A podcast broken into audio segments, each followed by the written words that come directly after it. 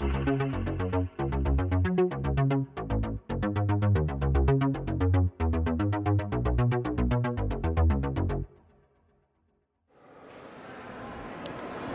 All right, everybody, we're back. Wildlife Cake and Cocktails, episode 24. We're coming to you from Reptile Expo, uh, Brisbane Reptile Expo 2018. Um, it's finally here, the RepX Brisbane Reptile Expo show. I'm so excited that I can't even talk properly. um, so, my co-host for today, uh, again, Miss Aaliyah Chanel, joining us uh, for some adventuring around the expo. How are you doing today? Yeah, I'm pretty excited. Um, psyched to see some cool stuff. Maybe buy a lot of cool stuff. Yeah, there's some um, amazing stuff in there, um, and we've already seen like some cool birds of prey, some really cool reptiles. Uh, so it was like wedge-tailed eagles already being carried around. Yeah, there was also like a barking owl, which is always super cute. A big, big fan with the kids. Yep. And um, any um, any of the cool reptile morphs or something that you're interested in seeing while we're here? Yeah, so I'm really keen to see the big tail of, of blue tongues I walked past before. Lots of different morphs. Always a good time. Yep. And so those will be uh, Joe Ball's uh, blue tongue lizards from uh, bluetonguelizard.com.au. Yeah. Look, there's some amazing morphs in there, not just blue tongues, but carpet pythons, and not just carpet pythons as well. All kinds of lizard snakes. Um, we're really just going to have to get in there and see what there is, right? Yeah, it's too much to talk about. We should go. All right, guys, let's do it. We're going to go in there and see what we can find. We'll um, we'll be back with you once we found something cool inside the RepX Brisbane Reptile Expo at the Royal International Convention Centre at Brisbane Showgrounds. Um, all right, guys, we'll talk to you soon. Cheers, bye.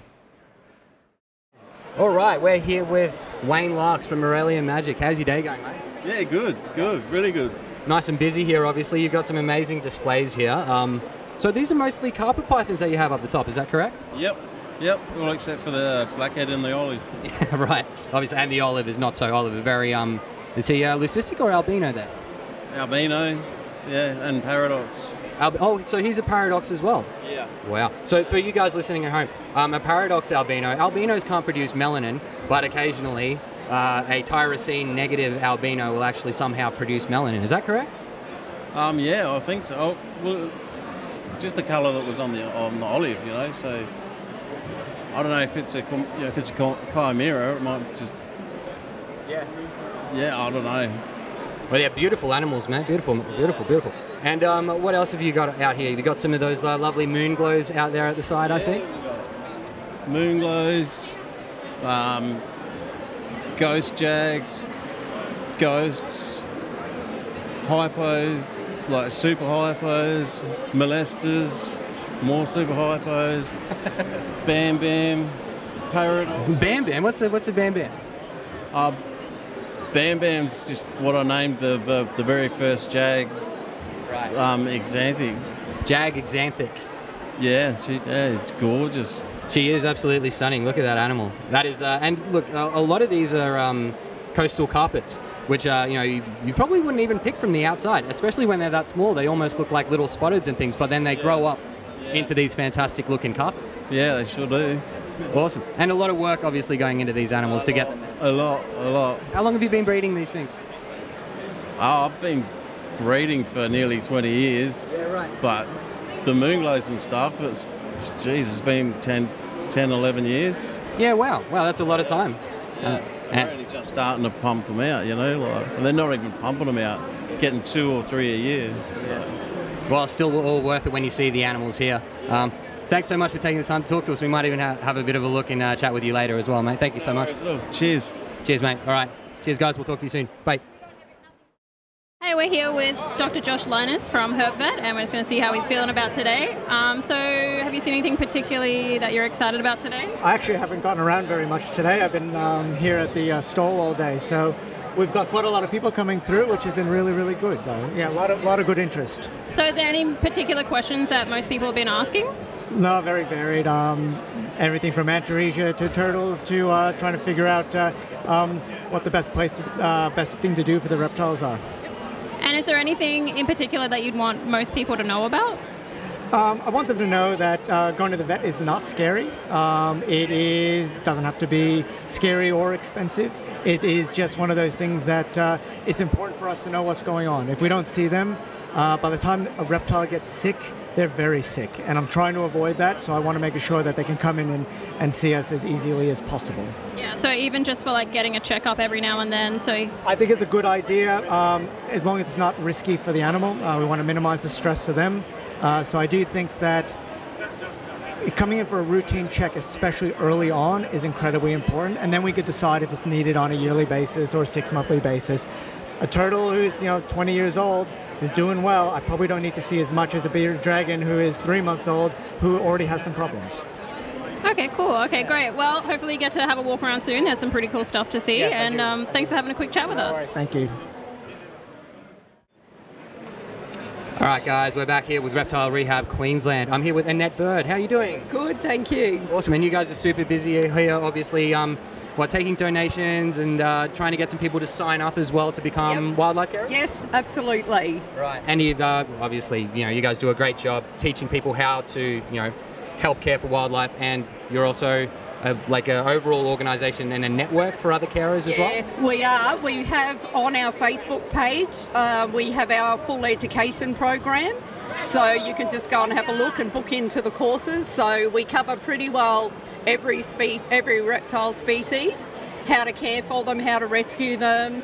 Uh, we've got advanced beginner courses, everything. Awesome. That's fantastic. How often do uh, you guys run the courses? Uh, about two a month all year. All year. Wow. That's uh, that, you guys must keep pretty busy. Yeah, we do. Wonderful. And uh, what do you guys have here on display at the moment? Uh, we have a blue-faced common tree snake, a frill-neck lizard, a bearded dragon, and a water dr- dragon over the other side there. Right. So a couple of locals and the frill neck, obviously Yes. not so much. No, not so much the local. Awesome. Um, they're more, they don't do that well around people, so you don't see those like you used to. The bearded dragon um, is actually an eastern, not a central, so that's our local one. Okay. Um, and they're actually in trouble in the wild as well. Oh wow. Okay. So they're actually on the decline. When we look at our numbers coming into care, um, there's a lot more more serious injuries, less of them surviving, but also less of them coming in because there's less of them around. Oh, that's a, that's a massive shame to hear. Actually, I, I, I love those. You know, the, seeing them around since I was a kid all the time. Yeah, water dragon still not a problem, but the bearded dragon is in trouble. Right, and they do seem to need a bit more of a woodland habitat, right? Uh, yes, yeah, they probably do. They don't do as well around people, whereas water dragons are pretty opportunistic, so throw anything down, they'll eat it, whereas a beardy won't. Yeah. And the beardies will also just sit there instead of run. Right. So dogs will get them, cars will get them because they don't move. Yeah, they do the I'm a stick defense. Yep, and they're the same colour as the road, so Yeah, if right. aren't looking for them, they're not going to see them. Yeah, okay. Wow, that's a that's a shame to hear. Well, at least you guys are here doing everything that you can. Obviously, you're taking quite a few into rehab at the moment. Oh, yeah, well, it's slowing down now. Well, yeah, now that it's getting cooler. But we have had a very busy year, as well as eggs. Yeah. We've had probably close to 300 eggs that the group have hatched this year as well. Wow, that's incredible. All species, so including 22 eastern brown snakes. Fantastic. That's awesome. Yeah. Well, look, that's very cool, guys. If you want to check them out, it's reptilerehabqueensland.org. Uh, you can check them out online, and uh, I believe on Facebook as well for all those uh, courses. And uh, when are you guys running the next one? uh, in about two weeks. Woo, A busy. non-venomous snake one. Sorry, what was that? Non-venomous snakes. Oh, okay. So, uh, yeah, a little bit more. Everybody can be involved Yeah. in that. Yeah. And we do venomous snakes as well, but that's a totally different day. Yeah, no worries. All right, we better get, get uh, moving and see what else we can find. Thank you so much, and I'm sure we'll find you on the uh, podcast stage a little bit later. Yep. No worries. Thank you. Thanks, Annette. Cheers. See All right, you. guys, we'll see you soon. Talk soon. Bye. Hey guys, I'm here with Joe Ball. He's the go-to guy for all things blue tongue. How you going today? Absolutely, yeah, I'm really good, thank you. And you? Yeah, I'm having a great time, especially at this stand. I've got a little Kimberley at home, so That's excited. good. Good to have a good to have a fellow blue tongue lover. Yeah, Um, yeah. So, what can you tell us in like layman's terms about what the all different morphs you have to do? Well, the colour morphs are something that are part of, I suppose, a 10 to 12 year journey that's been going on in blue tongues, not just with me, but with a, a few breeders around Australia, which I suppose kicked off when the first albino eastern blue tongue was found.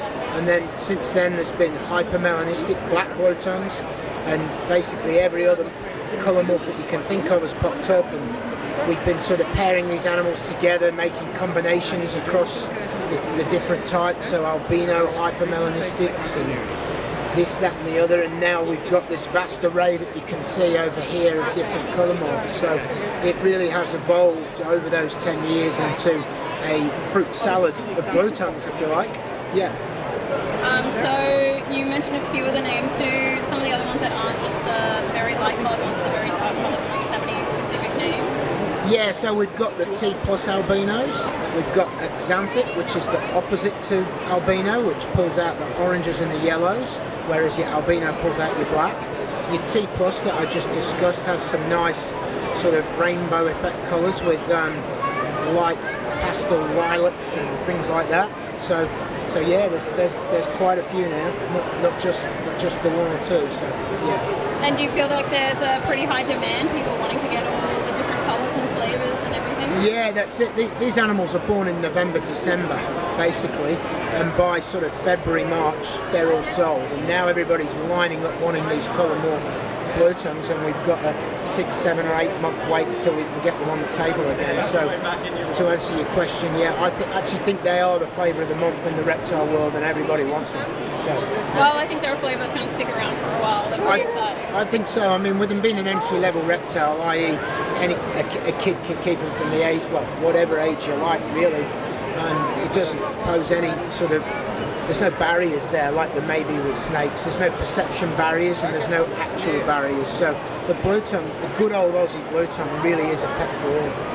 Well, I've had mine for 10 years and he's been pretty easy going. haven't had to do a lot. Yeah, that's it. And most of them are pretty good like that. So, yeah. Okay, cool. Well, thanks for taking the time to chat to us. I'm sure we'll see you around the festival a bit later.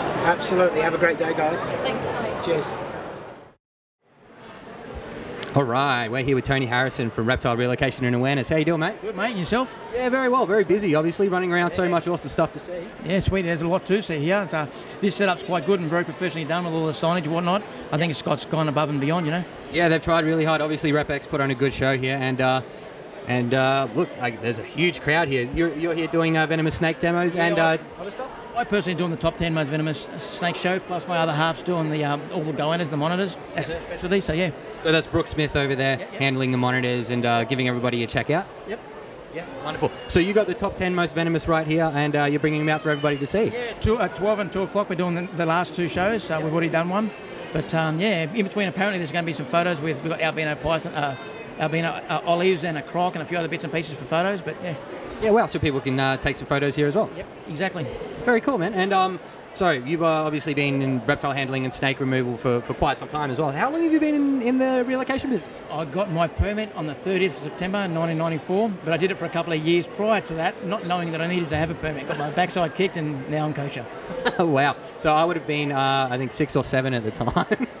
and uh, yeah, only just now, kind of, uh, last few years getting into it. So, man, um, you must have had some uh, amazing experiences doing this so far. Yeah, mate, I, I, could say I'd write a book about it, but I have. Uh, there's so many scary, funny, illegal, immoral situations I've been put into, you know. Oh, look, it's all part of the business, isn't it? That's it, dealing with the public. No worries. And uh, what's the most, uh, what's the, uh, I guess, most uh, fun thing here for you to handle of your uh, of your vans? What's the one that's a little bit of a firecracker? Oh, look, we've just recently purchased ourselves a new Collett's black snake, and Colletts are normally pussycats, but this thing's a handful plus some. Really? Because collet, yeah, uh, from what I hear, Colletts can be. Uh, pussycats. Yeah, normally are pussycats, but this thing just wants to tear your face off. And you're going to be bringing him out for everybody to see? Yeah, or- yeah, I've already used him once, and he's told, he's already tried to tear my face off publicly, so yeah. So he's uh, behaving how you would want for uh, for a venomous snake uh, in, a, in a demo sense. Acts like your average venomous shake, snake should. Wonderful, mate. Well, look, I can't wait to see it. Hopefully, we can make it around at one or two. Thanks so much for talking to us, mate, and hopefully we'll swing around again sometime later. Take it easy. Thanks very much. All right, guys, we're going to go see what else we can find. Cheers. See you soon. All right, guys, we're here with the Australian School of Herpetology. I got Christina Zdenek and Chris Hay here. How are you guys doing? Wonderful, thanks. Awesome. Awesome. And uh, what are you guys here uh, here doing? Just uh, promoting some of your educational stuff, I understand. Absolutely. We're here promoting our advanced uh, venomous snake handling course, which we've uh, put together over the last sort of two years. And uh, we do offer uh, very comprehensive training in venomous snake handling. Get people certi- certified so that they're out there doing things correctly. Right. So, um, yeah, we've seen uh, a few pictures of uh, your uh, School of Herpetology down there towards the Gold Coast and the uh, amazing facility that you guys have there. How long have you guys been running? Uh, Reptile Kingdom Australia, which is the reptile park, has been operating for about four years now, and the Australian School of Herpetology was just launched last year. Yeah, wow, okay, and already a lot of interest, I understand. Absolutely, yeah. There's a huge demand for it, particularly with uh, people seeking damage, damage mitigation uh, qualifications Yep. and those wishing to enter a zoo, a zoo type industry as And well. even kids were finding out they want to take a course, and we're like, oh, you have to be 18, but hey, we can design another course that's suited for them, so we're looking into that as well. Wow, that's really cool. So you guys are really trying to design reptile courses for not just adults, but basically anybody who wants to get into it. Definitely, yeah, absolutely. Satisfy that need. It's uh, certainly a big one now. And Very we cool. even travel as well, so we can ship the snakes. So for mining companies or yeah, Right, so you're not you're not just uh, yeah sedentary. You're a little bit mobile as well. Absolutely, Mm-hmm. yes, definitely. Yeah. And Christina, you're um, obviously uh, we know you from your work on Death Adders mostly, um, and uh, but you've also got these lovely palm cockatoo pictures here. For those of you guys who were uh, uh, paying attention the last couple of weeks, uh, there was uh, last couple of months there was some fantastic work that came out on uh, these uh, fantastic palm cockatoos and how they drum. Is that correct? Absolutely, they are drumming birds. That is the coolest thing ever. And I understand that the males actually have their own individual rhythms and patterns some of the time, a little bit localized geographically. Yeah, so it's just this one population that we know uh, up in Cape York Peninsula within Australia um, that drum regularly, and we did discover through uh, four years worth of field work. Um, it's, it's a rare behavior from an elusive bird, go figure. It's a difficult thing to try to work out, but Yeah.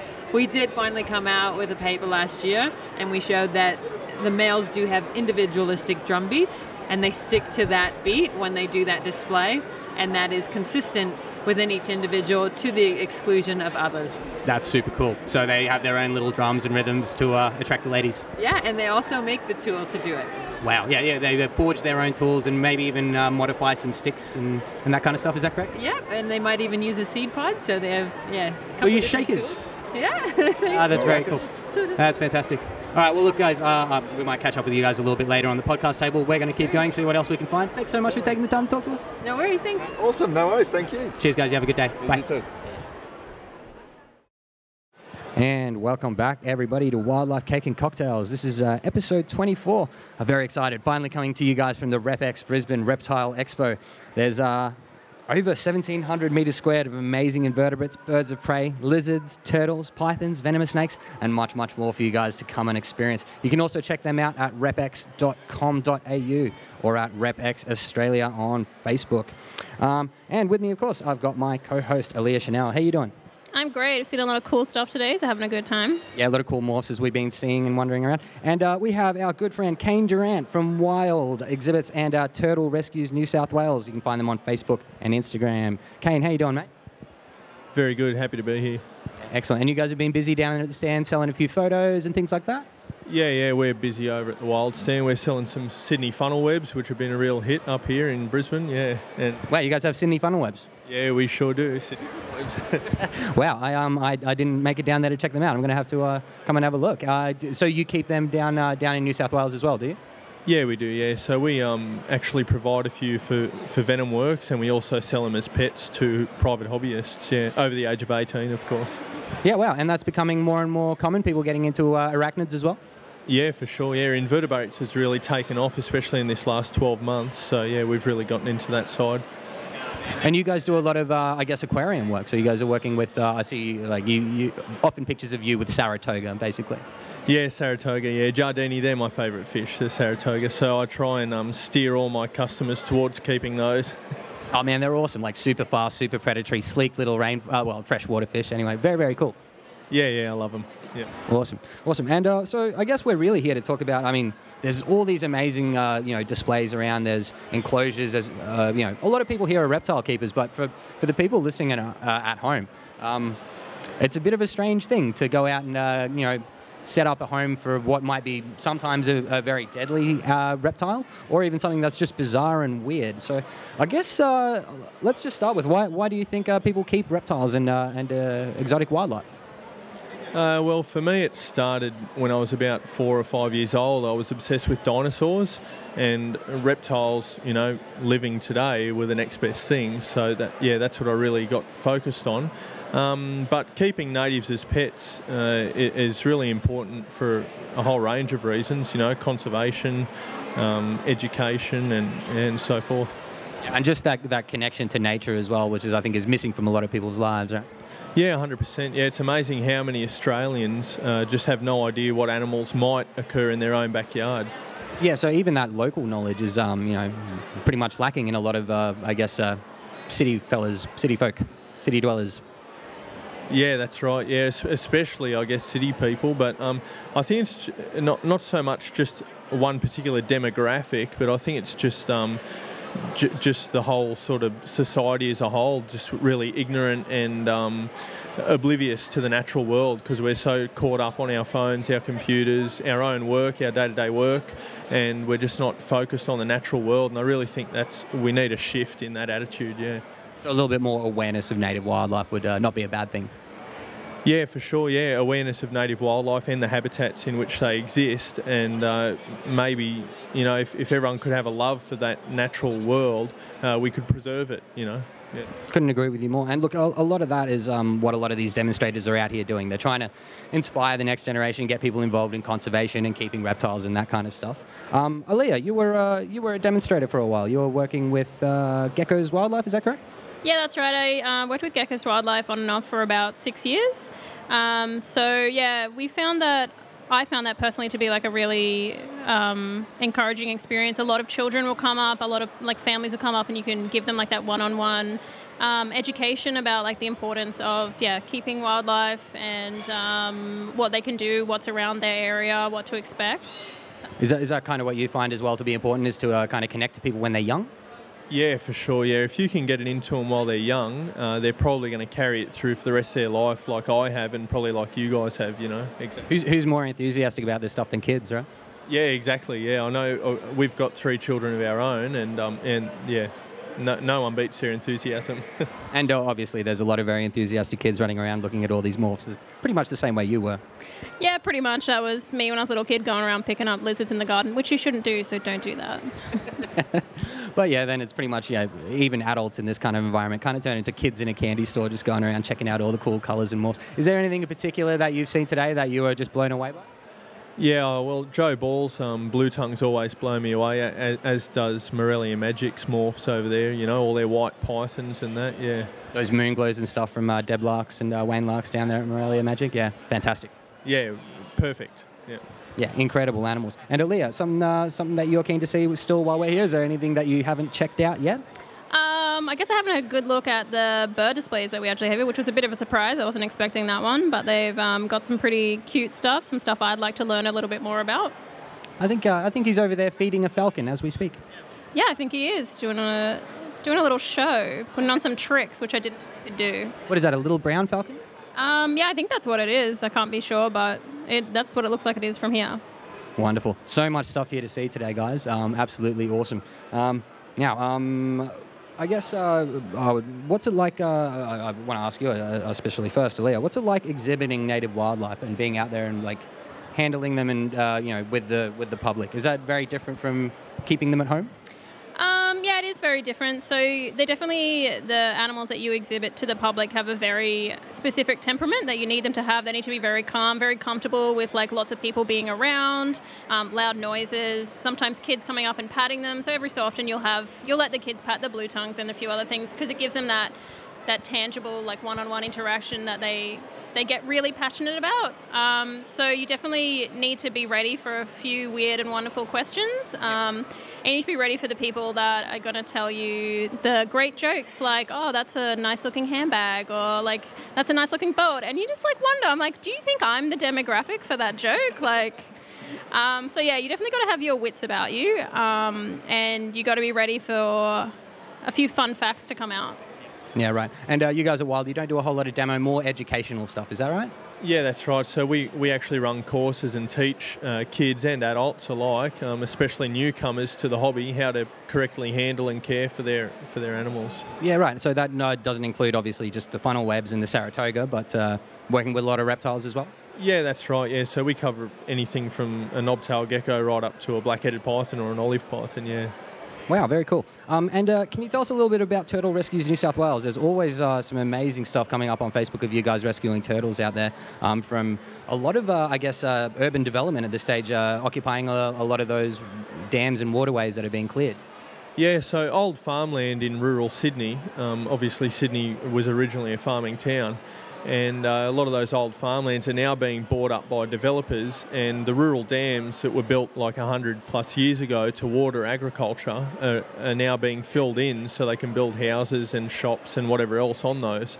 And uh, in those dams actually live eastern long-necked turtles. And uh, in a dam just two weeks ago, we actually removed 224 eastern long-necked turtles From a single dam. yeah, from one single dam, though uh, it was like the last dam in that area, so they'd actually dewatered about six dams around it, and we assumed that all the turtles had moved into that last refuge. And uh, yeah, so we got 224 turtles out, relocated them, we, we spread them out in groups of about 50 um, into different waterways and rivers that are more permanent, you know, and um, yeah, sort of gave them, a, gave them another chance at life, you know. Wow, that's an incredible job. So, uh, did you guys were were you there for the dewatering of the other dams around that main one, or was it just that one that had the uh, the massive number in it that you guys got to be there for? That's actually the first one in that council district that we've uh, gotten into. You know, so we've we've been fighting uh, for that council to be stricter on the developers in the area, um, but it was only that uh, this this particular development they're building a school. And there were a few concerned residents in the area that had found long-necked turtles sort of run over on the road, and that's how we get a lot of our a lot of our jobs and a lot of our tip-offs. People find dead turtles on the road, and uh, that have sort of left left a dewatered dam, and then we go and investigate and find yes, this dam's been dewatered. There's no spotter catcher on site. We need to get in, get the turtles out. Whether um, you know during hours of being paid, during hours of volunteer, or sort of sneaking in there on the weekend and just getting the animals out because they they're not sort of agreeing to um, us doing it. Yeah. Wow, that's an incredibly tough job. Um, must be very challenging to uh, rescue 240 turtles from a dewatered dam, and uh, they, they don't take their time dewatering those things, do they? No, no. So, see, some dams they, they breach the wall. They use an excavator to actually breach the wall, where they they dig the wall of the dam out, and then the water just sort of floods out um, into the paddock or wherever they're releasing it to. Um, those ones are a lot faster because the water's rushing out. Um, so they're the good ones where we can sort of be on site for that process, and we can get in that dam the next day. But the dams where they're using small pumps to slowly dewater it, um, while that's probably better for the turtles um, in terms of stress and things like that, it, doesn't really help us because it's over a six week period and uh, the animals have plenty of time to sort of migrate and it's during those migrations on busy roads that, that we see so many deaths you know so that's a real shame Right, so you'd almost rather that uh, little bit faster traumatic event, but that lets you actually catch and relocate a larger number of animals. Yeah, that's right. Yeah, so if, if they've dewatered a dam and then left it for sort of three, four weeks, um, sort of just dwindling in the balance, um, a lot of animals have left there, and, and then we that's when we see sort of 12 or 13 sort of dead in one day on, on, on adjacent roads, you know. But but if they can just get all the water out all at once, um, then we can really concentrate, get in the mud, and get all the turtles out. Yeah. Yeah, awesome. Wow. Dude, top stuff. That's uh, that sounds like a very challenging job. Um, guys, you can check them out at Turtle Rescues New South Wales on Facebook and uh, Wild on Instagram. Where else can people find uh, Turtle Rescues? Uh, I guess you can just Google them and find you guys. Hey. Yeah, that's right. If you Google Turtle Rescues New South Wales, you'll see a whole range of newspaper articles, you know, Facebook, Instagram posts, all sorts of things, and, and you can follow us. Um, obviously, we reply to all the messages. A lot of people messaging us every day about turtles they found in their area, especially interstate people asking what they can do for their locals, because this is a nationwide problem. Um, development, obviously, Australia is a growing nation, and uh, they're draining dams right around the country. Yeah, not just in Sydney. No, that's right. Not just in Sydney at all. So we're actually getting a lot of interstate people contacting us. Hey, is there a turtle rescues? You know, Victoria. Is there a turtle rescues Queensland? So yeah.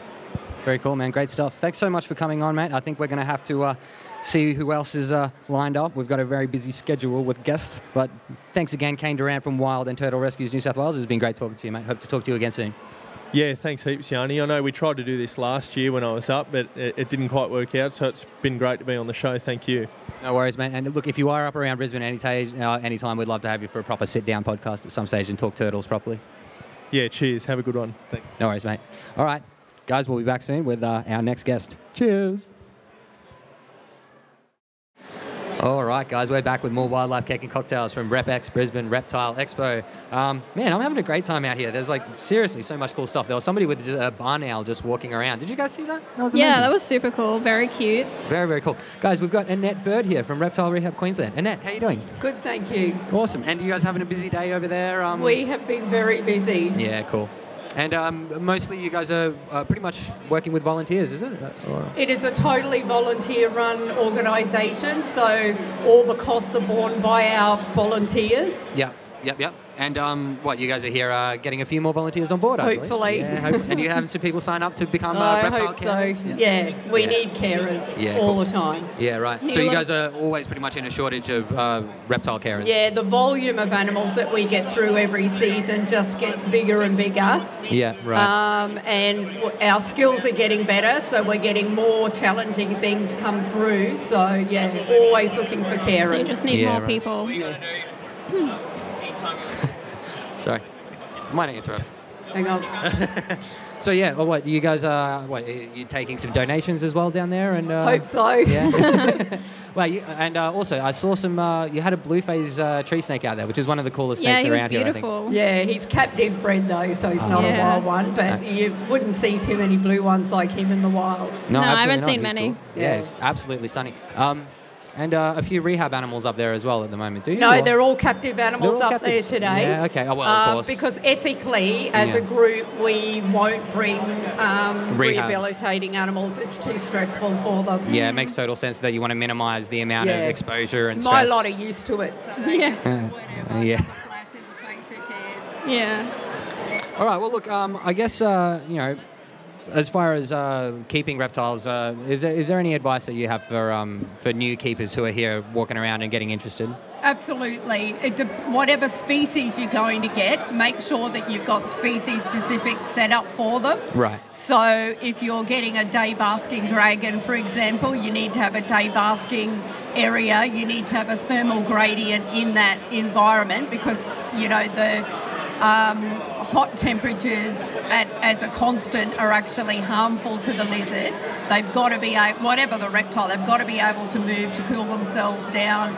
Um, and basically um, manage their their preferred body temperature for whatever species they are. Right. So lighting and heating absolutely critical as well. Yeah. Um, so if you're getting a day basking lizard, you have to have the maximum UVB output.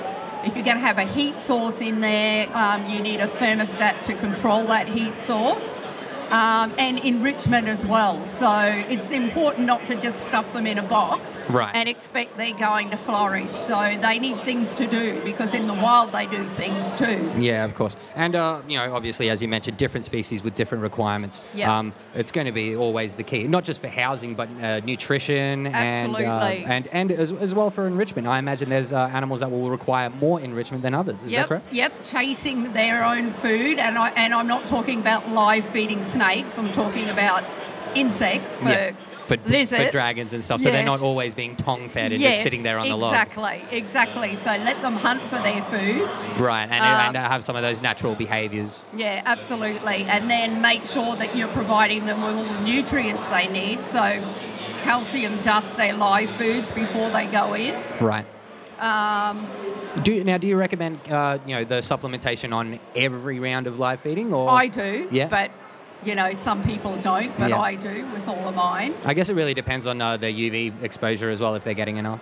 Well, mine go outside, so during the day, so they get there? the maximum. Yeah, yeah, sure. Uh, they're only really inside full time when it's really cold. Yeah, okay. Um, and I guess that's another important point. If you're going to have reptiles, an outside setup is a good idea in when the weather's optimum, yeah, right. um, because that way they can do their normal behaviours um, in a bigger outdoor enclosure, and it's enrichment. You're taking them out of their box Yeah, right. and giving them, you know, some more space. Yeah, can't can't hurt. Yeah. It definitely let them stretch their legs a little bit more, run around, Absolutely. and yeah, yeah. Now, uh, Aaliyah, do you keep bearded, bearded dragons as well, or I used to have a couple of bearded dragons. I sold them on to one's working at Geckos now. She's got to work for her food. uh, and Became one I sold to a seven-year-old girl whose mum was an ecologist. So I feel like that'll be a good home. yeah? Okay, Um, that but one's yeah, getting taken I care of. definitely, I always, yeah, dusted my crickets and such before I put them in. Make sure they had to work for their food a little bit. Yeah, right. Have a little run around. Yeah, Yeah, yeah, Um, so yeah, I have a blue tongue at home. So yeah, he gets a lot of fresh greens and fruit and a bit Does of an he eat greens? He's a bluey. Sometimes, if I sneak them into other stuff. Yeah. Um, but he does like an egg every now and then. Yeah, cool. All right. Well, look, uh, and it is very important, obviously, with blue tongues and things that are a bit more general, is to have a bit of a very, well, at least varied nutrition in their diet. I Yeah. believe. Yeah. I always offer a different fruit and vegetable each day. Oh, looks like Oh, your yeah. mic's live. Yay! we all get our own You've got to be again. a little bit careful with your nutrition as well. So if you're feeding um, uh, food sources that are too high in certain elements, like uh, spinach is high in oxalates, you can Right. start to get some problems. So you need to vary the fruit and vegetables each day as well. Yeah, right. Okay. And uh, look, uh, even simple things like feeding too many uh, mealworms or waxworms can, will uh, very quickly lead to impaction and, and then them not Obesity. obesity, not being Yeah. able to pass waste, and then just leading to the yeah. Yeah, you have to be really careful. And getting them used to being tongue fed, another big no no. I mean, it's easy, but it's not. You don't want them to get in the habit of it. Yeah, exactly. right. Oh, I'm not eating because I have to chase it. Yeah, getting a little bit lazy. End up with a lazy lizard. Yes. Yeah. Yeah, I find it's easier, so I just kind of make sure I buy things for myself that I'm eventually going to be able to feed them as well, so then I can change it up for them. Yep. Yeah. Good idea. Yeah, that's the way. Now, look, um, over at um, the reptile rehab stuff, um, is there any particular injuries that you're seeing a lot of? I know, like, uh, dog and uh, cat attacks and vehicle And strikes are going to be fairly regular. Yeah, they're the top three. Yeah. So the top four, they're all human related. So dogs, cats, and cars, always the top three. Not Yeah. a surprise. Yep. Yeah. Habitat loss probably comes in at a close fourth. Mm. Um, where, you know, facing dwindling, you know, bushland population. So the issue there is where do we put the animals that we're rehabilitating? Right. More of them Uh, are pushed onto roads and areas where there are cats and dogs. And I had an exam, a prime example earlier, um, earlier on in the season where we had a new estate out where I am. So all the bearded dragons had obviously brumated during the the time they were building all of these houses. So summer comes, the lizards all come out. Suddenly they're in backyards and tangling with dogs and cats. And I had something like six bearded dragons within a 50 metre, you know, long Wow. um, distance, all injured. None of them survived. Oh, man. Just absolutely dreadful. So then, you know, had those have gone on to be rehabilitated, where do we release them? We can't put them back in a backyard with a dog. Yeah, well, they're going to get injured again, yeah. Absolutely. So that's one of the big things that we face is where do we put these animals that we're rehabilitating? The law says we've got to put them back where we collected them from. But if there's risks and threats there for the animal, Absolutely. So Right. we find the nearest suitable habitat. yeah, right. Well, I mean, uh, near a suitable habitat, which is, uh, I guess, slowly dwindling, getting harder and harder to find in certain parts of uh, parts of Queensland.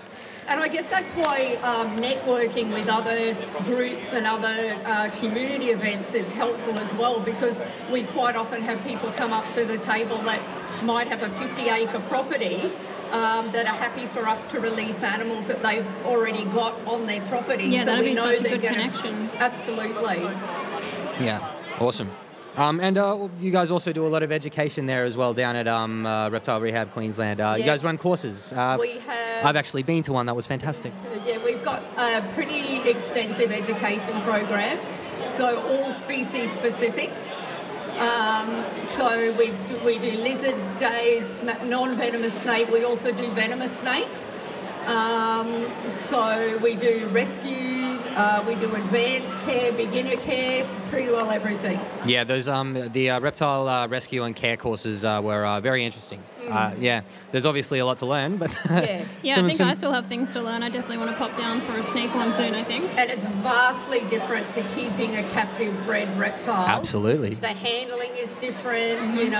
Uh, I mean, the, the general behaviours of each species is the same, but the technicalities of handling a wild animal that you've got to, you know, medicate, feed, and all that sort of thing is vastly different to a captive animal. Yeah, right. Mm, 100%. Interesting, interesting. Well, look, uh, on to captive animals for just a minute. Um, we're going to do our first bit of new research, uh, our first bit of new research at RepEx. Uh, very exciting. Um, so we've got the uh, I don't even know how to pronounce that. Oonincx and Leeuwen paper from 2017. Evidence-based reptile housing and nu- nutrition from veterinary clinics uh, of uh, Northern America, exotic animals, uh, issue 20. Um, straight from the introduction here, uh, the class of reptiles contains approximately 10,000 extant species. Whereas large differences in ecology occur, there are also commonalities. This article aims to describe these commonalities and translate these to general guidelines for housing and feeding reptiles based on peer reviewed publications. Species specific guidelines are beyond the scope of this article, owing to the aforementioned ecological diversity. It is important that species specific information is gathered for the proper care of a species. So, you know, obviously a lot of the individual, um, you know, responsibility there to make sure that you've done your research is basically Sure. what they're saying. Um, now, some of the key points here. Um, species-specific meeting husbandry requirements, basically the thing we, we've been banging on about, right? That's right. You don't want to take a southern species and Mm. uh, give it a desert uh, Oh, environment or You're a not gonna desert do species. it any favours. Yeah, and Yeah. Uh, or, or at the same time, you know, if you take a desert species and keep it too cool, not going to be happy. Yeah. well, I have a big difference between my enclosures for my beardets and for my blue tongue. Yeah, Yeah. absolutely. And forest dragons, they're dragons, but they have vastly different humidity and temperature requirements. Yep. And, uh, uh, and of course, uh, that's uh, point number two. Field data on diets and microclimate provide an indication on husbandry requirements, right? So a lot of the time there is going to be some field data that has been collected by people in the past that will Mm. hopefully be useful for your housing requirements. Absolutely. Yeah. Very cool. I mean, uh, this is all fairly uh, straightforward stuff um, that pretty much any reptile keeper should really know before they get into it. For example, providing ultraviolet light via suitable lamps. You'd hope so. Um, just uh, uh, to, to extend on that, so UVB, it's between 290 and 320 nanometers frequency, and it facilitates the conversion of 7-dehydrocholesterol to vitamin D. Now, vitamin D is very, very important. It regulates calcium and uh, potassium metabolism and plenty of other biological actions throughout the body. Um, frequency uh, of uh, vitamin D deficiency in reptiles is very common, and it's uh, together leads to what is uh, a complex of diseases known as metabolic bone disorder or disease. Um, do you see a lot of that from uh, keepers? Uh, that that is like waving a red rag at a ball with me because I think there is zero excuse for metabolic bone disease. Yeah. It's so easy not to. Yeah, it's so easy to- do. It's like giving a dog heartworm prevention Yeah. to prevent heartworm. Yeah, You know. yeah. Or, or, or not giving them uh, tick treatments and then wondering why you got ticks and fleas. Yeah, exactly. Yeah. Yep. So it is one of those very basic fundamentals. No Um, excuse for it. And yeah. you can buy, um, when you were talking about the levels of UVB, you can actually buy UVB meters too to actually check that the output of your light Ah, is right. what it says it should be doing. Oh, Fantastic. I didn't know you that's, do that. that's actually very, very interesting. Um, I'm going to have to get some of those. That sounds like a fantastic, fantastic way to uh, monitor your UVB output because you never know how old those bulbs are going to be some of the time and yeah, when they're exactly. going to be producing the right Sometimes amount. they're still producing light, but they're not actually producing the UV. Well, they're is what supposed they're supposed to be changed every six months. So I actually write on the the um, bulb when I screw it in when it Put a date on it, Oh, yeah. that's a good idea. But I also, as a backup, I have a little laminated card on every single enclosure which tells me when I have to change that UV light. Mm, Yeah, that's a good excellent. idea. Excellent, excellent. Um, moving on. Oh, again, more stuff that we already know. providing a varied diet seems beneficial for most species, um, and providing several microclimates per enclosure seems beneficial. Um, so, look, uh, this is a fantastic paper, really, if you uh, haven't done a lot of research yet um, into the animals that you're going to get. Evidence based reptile housing and nutrition. What more do you want? But um, you know, if you are already a little bit uh, keeping uh, reptiles, and this is this is kind of like the stuff that you learnt a long time ago.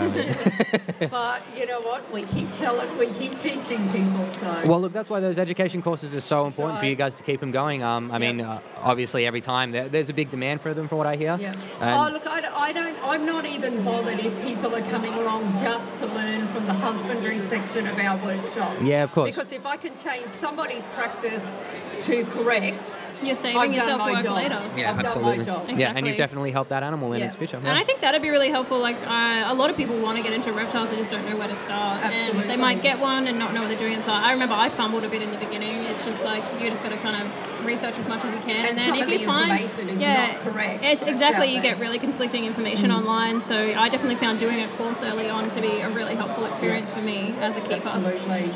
Yeah, awesome.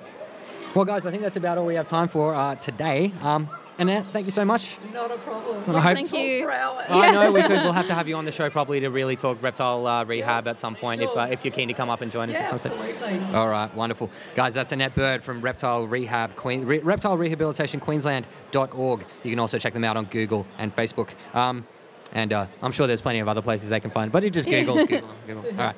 All right, no worries. Thanks again, Annette. Um, we'll talk to you guys soon. Thank Cool, you. thanks. All right. Cheers. Bye. And we're back. Guys, we're uh, having a great time here at RepX Brisbane Reptile Expo, and uh, I got two amazing morph breeders here. We've got Wayne Larks from Morelia Magic. How you doing, mate? Yeah, good. And uh, you guys had those uh, amazing moon glows, and uh, the uh, oh, man, dude, that um that paradox is still one of the most mind-blowing snakes I've seen in a long time. Yeah, man, she's beautiful. Yeah, yeah. Um, now, uh, paradoxes as well. You know, it's a, uh, it's a it's an albino that can produce melanin. I, I heard some some theories that that might be chimerism. Yeah, that's what we believe. Yeah, right. Yeah. That's fascinating. Yeah, so chimerism is. basically what the uh, two embryos fusing in, uh, in development, and one of them is albino and the other one is not. Is that correct? Basically, yeah. Wow, that's Yeah. very cool. How do you line breed that? Hey, how do you line breed it? well, you, you can't. Yeah. That's.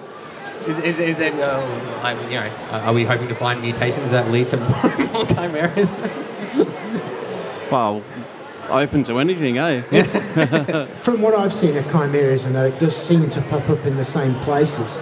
So it doesn't seem to be replicatable, but funny how it seems to be replicated by the same animals. Yeah, that's Yeah. bizarre. Weird, isn't it? Yeah. It's, it's like as if they have the ability to produce this defect. But Yeah. yeah. And of Yeah. course, you're uh, you're listening to Mr. Joe Ball right now from BlueTongueLizard.com.au, the fantastic blue tongue lizard breeder. Um, how you enjoying the show today, mate? Yeah, it's great, mate. Massive turnout. Love it. Yeah. Very busy, very busy. Uh, and uh, is there uh, is there any morphs that you've seen out here uh, from uh, from other breeders that you're? Uh, I'm you always got looking your at Wayno's stuff. yeah. I'm always looking at that. Yeah, not surprising. They are absolutely phenomenal. Now, how long have you been um, breeding these animals? These are, I mean, first of all, the carpets that you have so many varieties of. How long have you been into that? Oh, n- like nearly 20 years now. Yeah, right. Yeah. And uh, what did you start with? I started with water python. All right. Yeah. Okay. Yeah, right. Oh, everybody's got their uh, their their first little bicycle that they kick Yeah. off on. And, and and yourself, Joe, what did you start My keeping? first reptiles were um, red-eared sliders or terrapins. That's right, because you started keeping them in the UK. In the UK, yeah. So I, I'm lucky or unlucky enough to have some of those um, things that you guys seem to think are sort of out of reach, if you like. Some of the iguanas and stuff like that. So, yeah, yeah, just stuff that we would not be able to Yeah, keep. that's it. Do- Yeah. do- I, I know you're, you're, you're big into your natives, Wayne. Uh, Do, do you have any desire to keep a lot of international exotics or not so much? Oh, mate, I'd love a Komodo. Who wouldn't love a Komodo dragon? Good answer. All right, cool. So um, whoever can get us a Komodo dragon as soon as possible, um, that would be greatly appreciated for Wayne. Um, uh, I don't think we're going to find one here, unfortunately. mate, No, but, uh, no. There's some fantastic monitors around. We've seen a few Spencer's monitors and some Mertens and stuff at the back corner. So there's some cool, cool monitors. But uh, yeah. Oh, yeah, I got, today. I got my monitors, got the perenties and the that. So. Oh yeah, cool. Yeah. Oh, actually, yeah. Didn't uh, you guys have that big outdoor enclosure that you recently put up? Yeah, yeah. right. That looked fantastic, by the way. Big uh, glass uh, glass wall and you know plenty of room for them to run around outside. It Oh, awesome. it's amazing. You know, lizards are totally different. So it's, it's good. Yeah, yeah, right, and definitely much more in need of that UV source as well than a lot Oh, of the, uh, yeah. yeah. they get as much as they like and they get out of it as much as they like too. Yeah. So it's Cool. Ah, very cool. Um, now, um, I guess for no, either one of you guys, how did you get into um, into morph breeding itself or morph genetics? Like, was it something that you fell into, or was it something that you uh, you attacked? I'll ask you first, Joe. I, sp- I suppose it's for me it was a, a bit of an obsessive compulsive disorder that I, I just wanted to keep all these animals and once I started seeing some cool variances and got involved in it every time something new came along I, I just got to have it Yeah, right. and then once you start breeding them and you, you see the possibilities that are uh, sort of possible over and above that it just grows and just gets out of control from there really Yeah, the obsession just keeps, uh, getting- getting worse and worse. it definitely comes Hmm. from the obsession side of it Yeah, very cool. yeah And uh, and that led led you into the morph morph breeding mostly. I think so. Yeah, yeah. okay. I mean, initially it was just a reptile fascination, but once I actually started breeding the animals and started becoming fascinated in the different possibilities and sort of anomalies that could pop out, then yeah, it was a, a natural progression, if you like. Yeah, very cool. And yourself, Wayne? oh, pretty much the same thing, you know. e- ever since I've seen um, an exotic, you know, like, and seeing that what they do, sort of thing, it was like I gotta have give this a go. Yeah, So- yeah.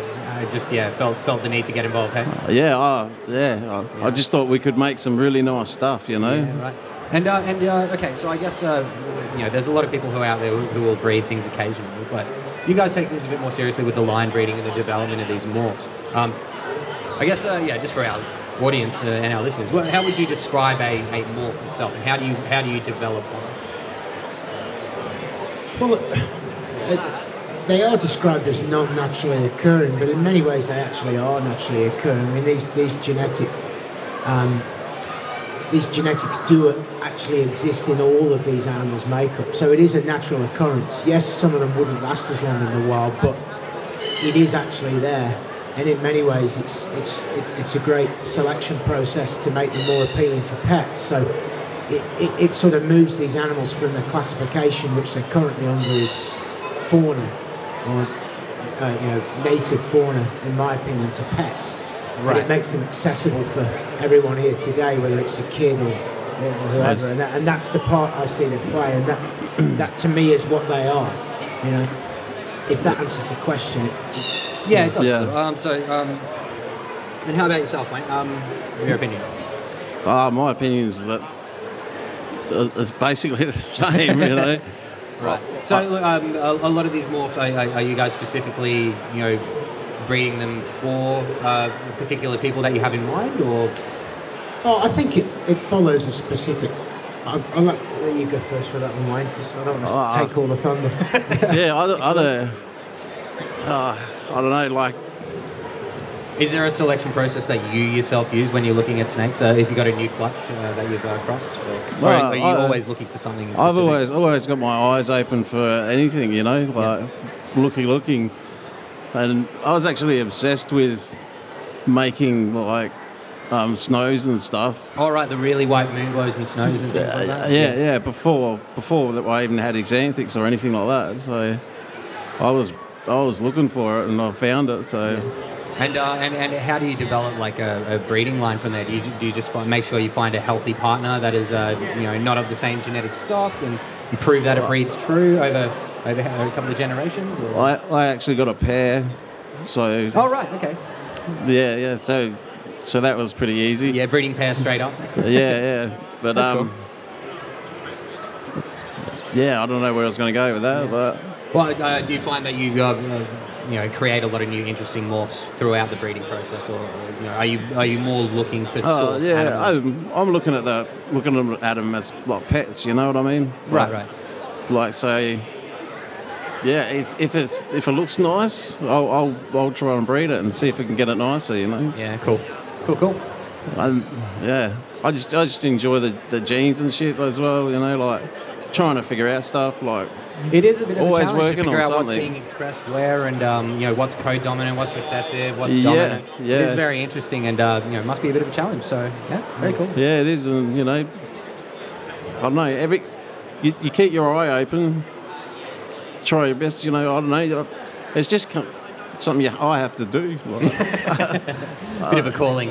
Yeah. Yeah, cool. It's cool. Cool, And yourself? Um, Yeah, I, I, for, for me, I think it, it follows a precedent in many ways. I mean, you look at the, the, the ball pythons and corn snakes and, and the path they took in, in the US, then for me, it was with blue tongues. It was how could I emulate some of that with what was here, you know? And yeah, it's taken the, same path, but it's also taken a different path. And some of that maps itself with what actually is available, if you know what I mean. You know, Yeah, so right. you've got your hypermels.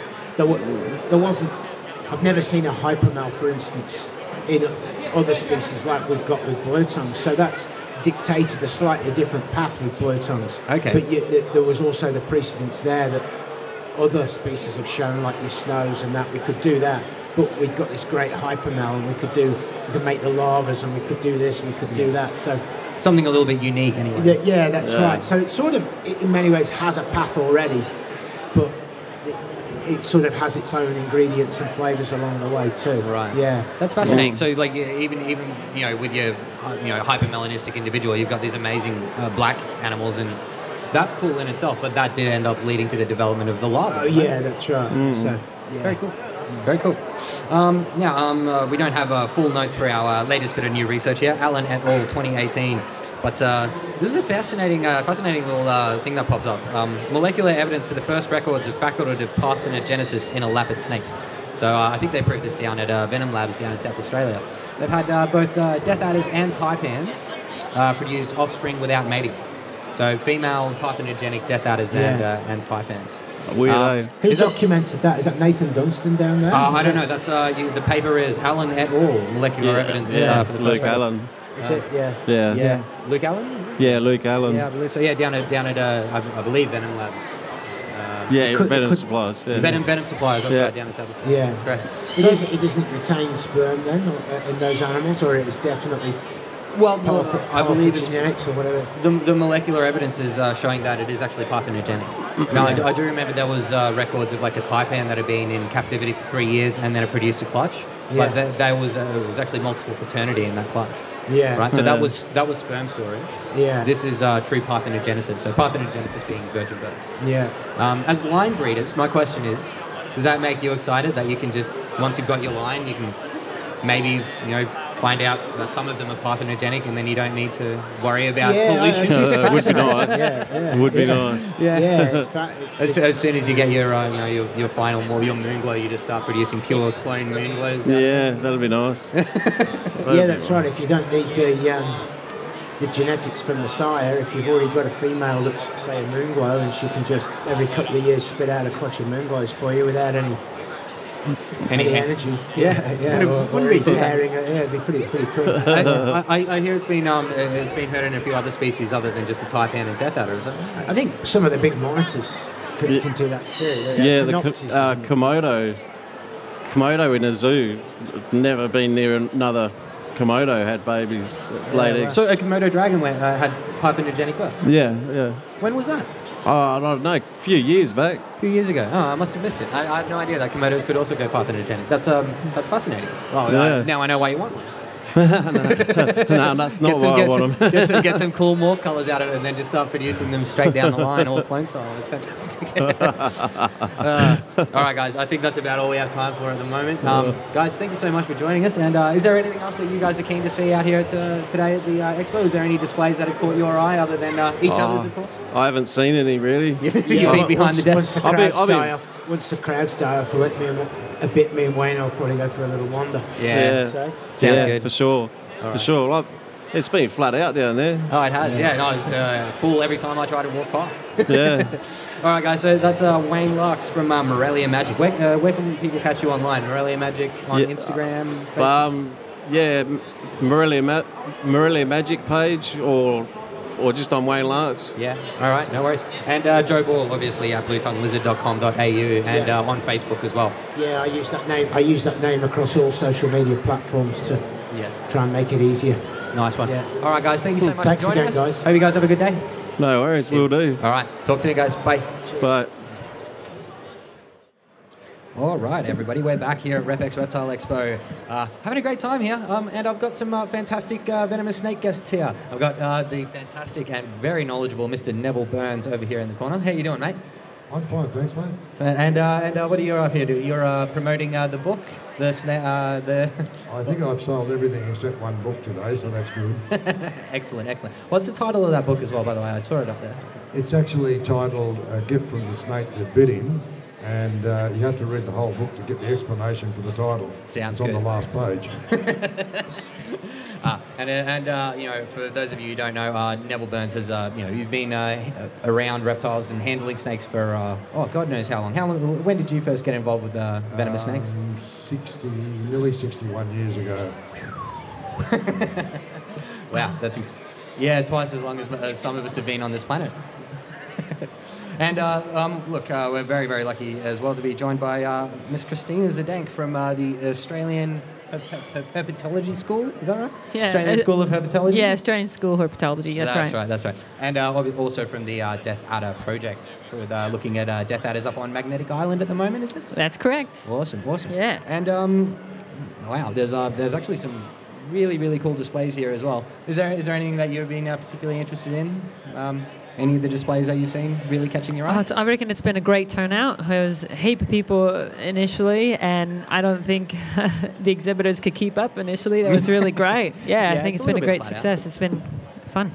Yeah, I mean, look, look at this. It's uh, it's huge. I mean, there must have been you know thousands and thousands of people through. What do you reckon, Neville? One of the biggest uh, expos you've been to? Um, you must have been through quite a few in your time, I imagine. Uh, it certainly compares with the best I've seen uh, in Australia.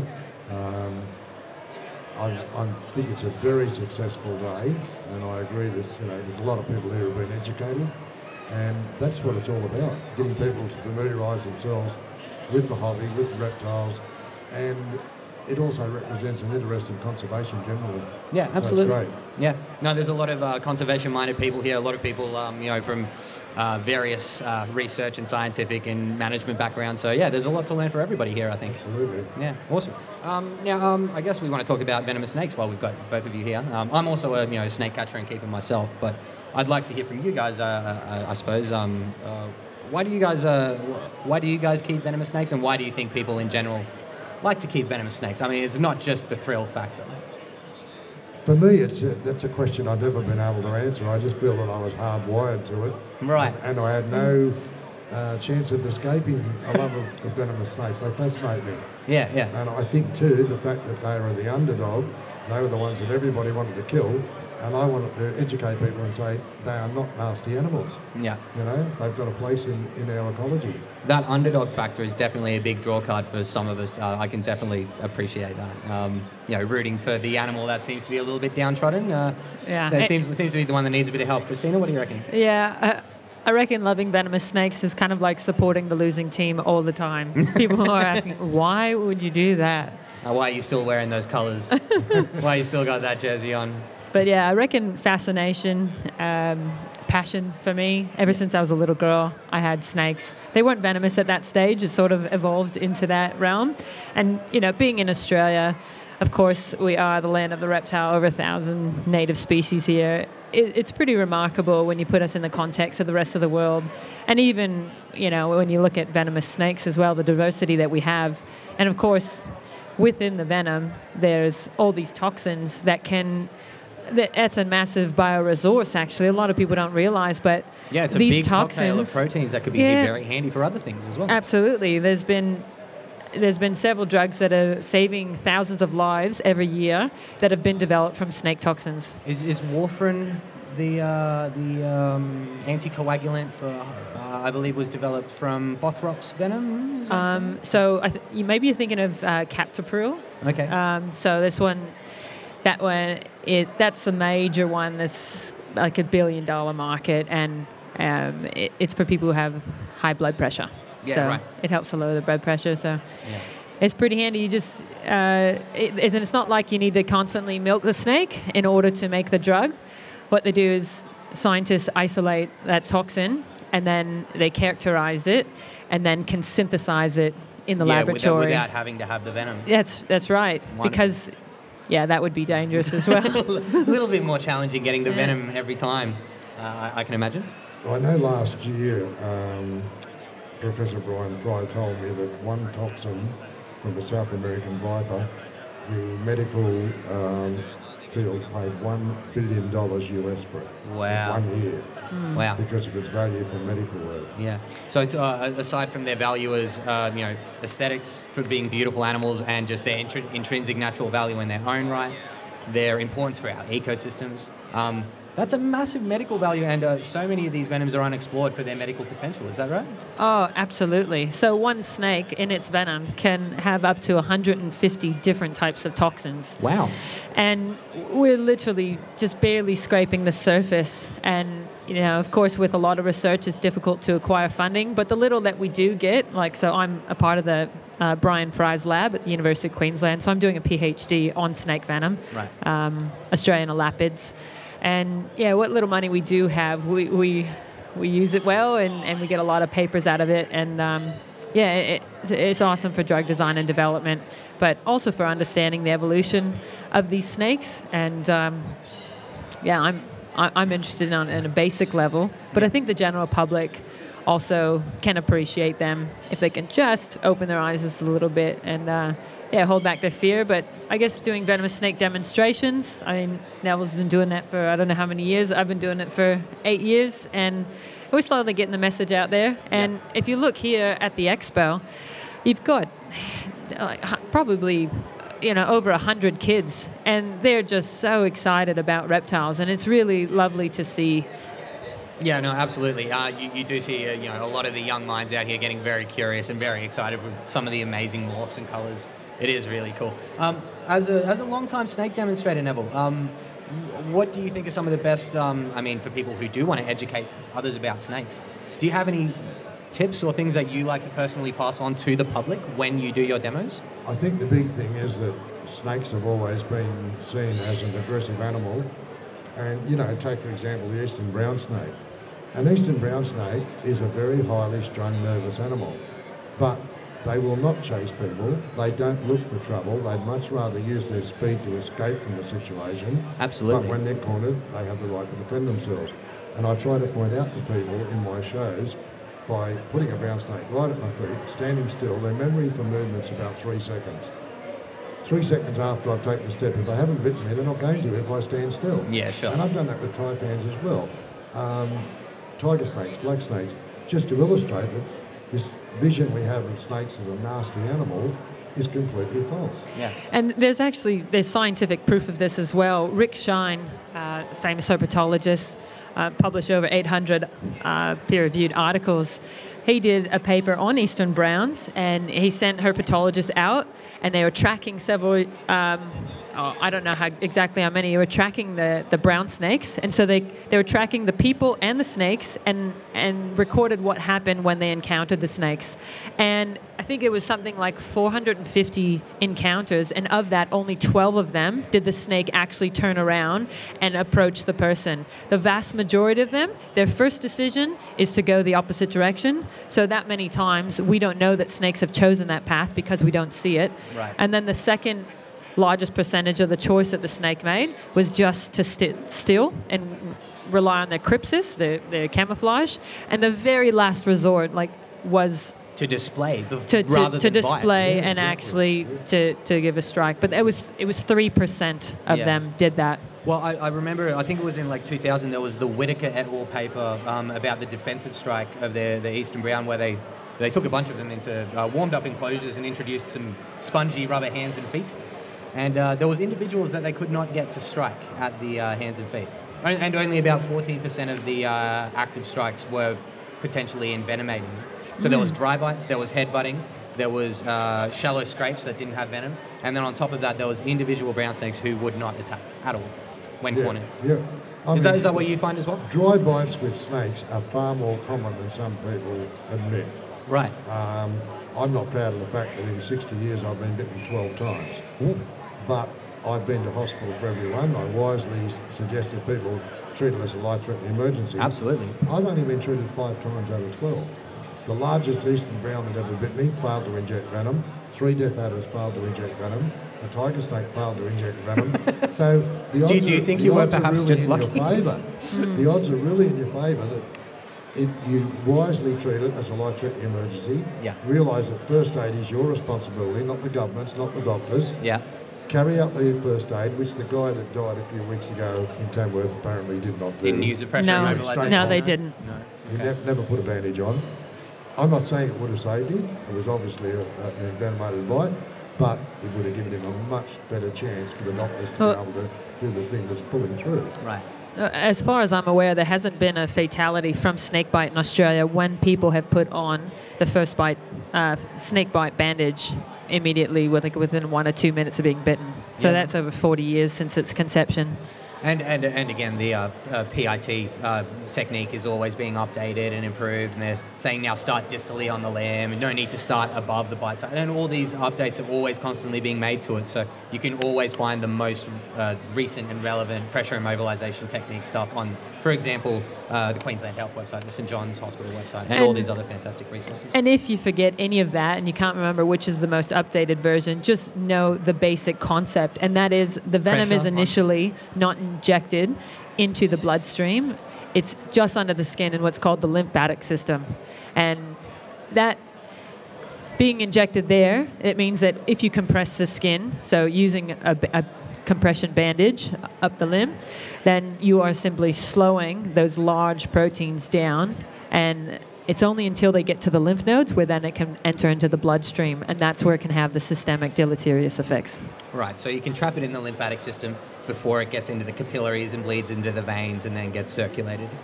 Yes. Wonderful, I think a very important point is too that that bandage should never be removed, as some doctors have wanted to do at a hospital before the antivenom was ready for injection if it was needed. Totally agree. Because I've seen people collapse within seconds of that bandage coming off. It's opening the floodgates. Yeah, right. absolutely. So you may be asymptomatic. They think, oh, it's just a dry bite, no worries. And a guy nearly died on Thursday Island, just north of Cape York, from this very mistake, and it can be a fatal mistake. Absolutely. Wow, so make sure So- antivenom is on hand before you remove that pressure immobilization And and, if let a the lymphatics doctor- flush. And adrenaline. Yeah. Yeah, and, Yeah. and adrenaline to get your heart. of, A lot of people, I mean, I'm one of them, so I'm very conscious of it. I suffered the worst possible reaction to venom—anaphylaxis. So you get anaphylactic from the snake I've only, yeah, I've only from the venom. had antivenom for one bite, and I Ah. was declared clinically dead three times. Wow. So the uh, antivenom was uh, almost worse for you than the uh, previous Absolutely. bites. Well, Definitely in- more than the previous dry bites. In New Guinea, yeah. where there's very um, little facilities for uh, life support, which should be present if you're treating a snake bite in Australia, um, 50% of people die from the antivenom. Wow. So their policy in a lot of areas now, unless you're dying of snake bite, you don't get the antivenom. Then they'll take the chance. Yeah, wow.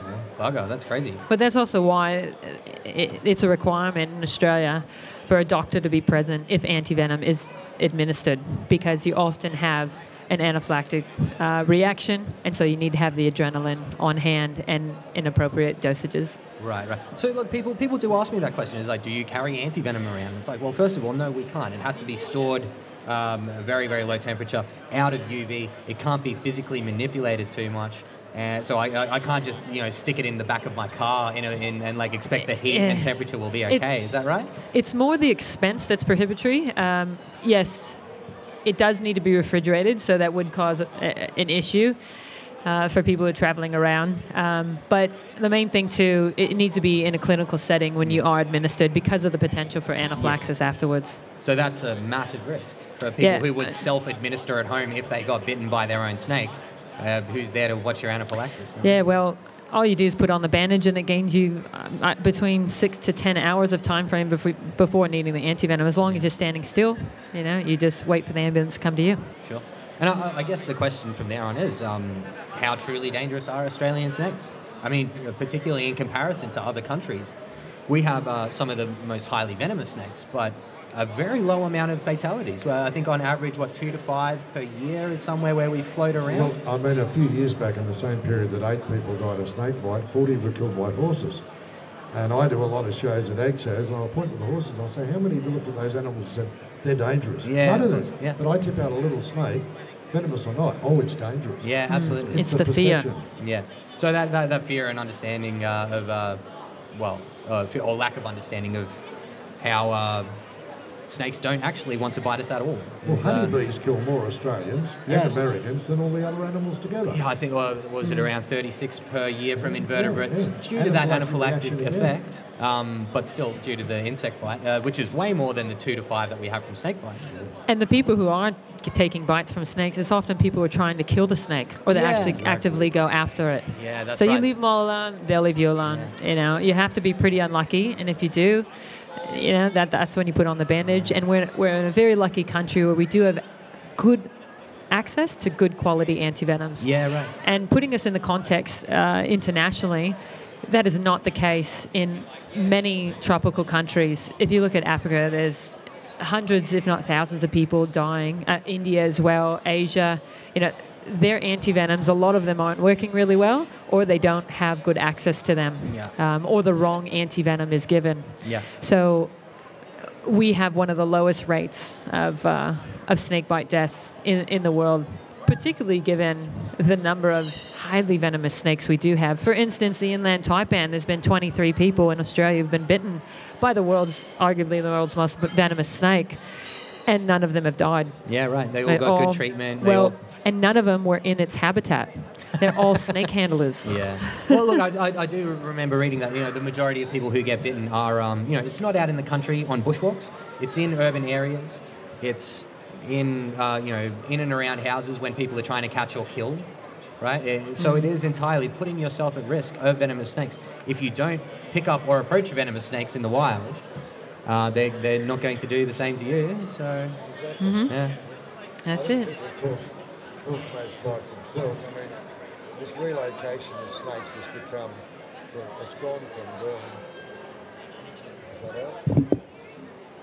Relocation of snakes, I believe, has gone from being um, what we thought of as a great um, conservation measure to something that we have to really question because snakes do have an instinct to come back to where they're taken from.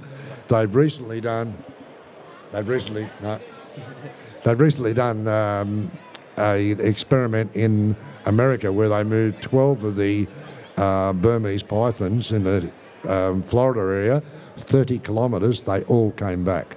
30 kilometers. 30 kilometers. That's huge.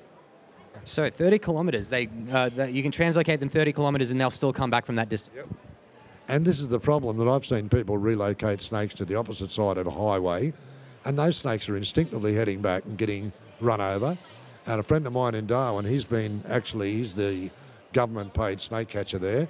He's found that a large percentage of snakes that he has found, removed, relocated, and put a uh, chip in have turned back, particularly if they were caught in an area where they were feeding around a bird aviary, chicken house, or something like that. So, like with a lot of animals, if there's resources there, they're likely to return. Absolutely, yeah. They seem to know. They also have to fight for the territory, and if they've already done that in that area, then that's where they feel secure, and they so they not only know where to hunt and um, and what to expect and where they can hide, but yeah, they also um, that's their territory. But back to the relocation of snakes bit. Um, there's a great study down in Victoria with tiger snakes, and they found that the, when they did remove those snakes, these problem snakes from people's houses, the home range of those individuals actually increased significantly. So we think we may be doing, uh, you know, ourselves a favor, whereas we, we could be exacerbating the problem if we don't understand the science. And I guess I'll just do a little plug for the Death Adder project. That's what I'm working on with the Death Adders. And I'll be going to Magnetic Island um, hopefully later this year. But looking at what are, the, what are those snakes? Uh, what's their survival rate of the ones that have been relocated from people's houses? And can we understand them a bit better to hopefully reduce the pet snake conflict and the human snake conflict as well? Right, that's fascinating. So tha- that's the Death Adder project that you uh, that you guys are continuing on up at Magnetic Island. Fascinating, fascinating project, obviously. Now, um, we uh, a lot of us as snake catchers, kind of, you know, we we do see evidence of this, we read evidence of it, and we just generally kind of feel it in our bones that a lot of these snakes will. Uh, you know, if you move them out of their home range, they're going to look for features that they recognize, right? Instead of actually using their secretive little back routes from one house to another, they're going to be searching and they're going to be lost. And those searching lost snakes are the ones that are most likely to run into trouble. Is that correct? Yeah, absolutely. I mean, they've called for a uh, conference on this subject in South Australia towards the end of the year, and uh, they've asked me to be presented there if it goes ahead. And I said, well, my aspect would be to talk about educating the public, because we're the humans that have caused the problem. I feel sorry for snakes in the outer suburbs of Sydney or Brisbane or anywhere else where their habitat's been destroyed. They're forced to come into backyards. They're not there to bite people, and it's very rarely an emergency. And I, I also feel there's a lot of people out there that are trying to make money out of relocating snakes and doing it when it's not necessary. I've never done it as a business. It's something I provide as a service for the sake of the people that are worried about it and the snake. But these people are causing a great deal of fear, and it only becomes an emergency usually when people interfere. Yeah, absolutely. Uh, as we mentioned, it is those people, the, the majority of people getting bitten are those people in urban areas who are picking up venomous snakes or approaching them and trying to injure them and kill them. So, so I do uh, snake relocations, like Neville was just talking about, and we don't do it as a business. It's just there as a service for people. So this is in the Bow Desert area with my partner Chris Hay, and if we know it's a python, we do try to explain to them and educate them. We take that opportunity and say, look, you know, they're not venomous. They don't have fangs. You know, and uh, if they, you know, hopefully they will choose to just keep the snake and let the snake move on, or even take up residence nearby. Um, where the conflict comes if they've got chooks, and you know, you do need to have proper enclosures for your chooks, particularly at night. And you know, we just need to learn to live with these animals. They're Australian, we're Australian, and um, they're not going anywhere really. So if we can learn to live with them, we'll both be better off. Absolutely. So, you know, uh, I, I, guess take home lesson the more we learn to live with all of our venomous snakes, the better. They're reducing our rodent loads, they're reducing uh, the amount of leptospirosis and various other diseases that are carried by rodents and possums into our houses. So they are doing a good job protecting us, right? Yeah. Look, snakes have always been an important part of the balance. I mean, nature knows what it's doing. Snakes have hundreds of babies because maybe one in every hundred is going to live, and therefore the species will continue. If they only had a few, they might be wiped out. So I think nature could take care of itself. Someone said to me the other day, How many snakes in Australia are endangered? I said, Every bloody one of them. Because we are destroying habitat at such a rate. And to me, snakes represent the rest of the wildlife. It's the same with koalas, it's the same with. We've lost more mammals in 200 years than any other country in the world. Yeah, it's shocking, isn't it? It's disgusting. And I mean, we're, we're a modern, um, a modern uh, race. We're an advanced country. We should be leading the field. We talk about what's happening with elephants and everything over in Africa, but it's worse here. And I mean, you know, 29 mammals lost in the last few years. What the hell is happening? And some of the fastest, uh, you know, deforestation rates of any country in the world, um, higher than in the Amazon basin, which is absolutely incredible. Yeah, I think it was two years ago. Australia was in the top five nations for land clearing rates in the world. Being, you know, a first world nation, it's pretty deplorable, I reckon. So obviously, the more we can do to educate and uh, get people on the side of uh, conservation and ecosystems, the better, right?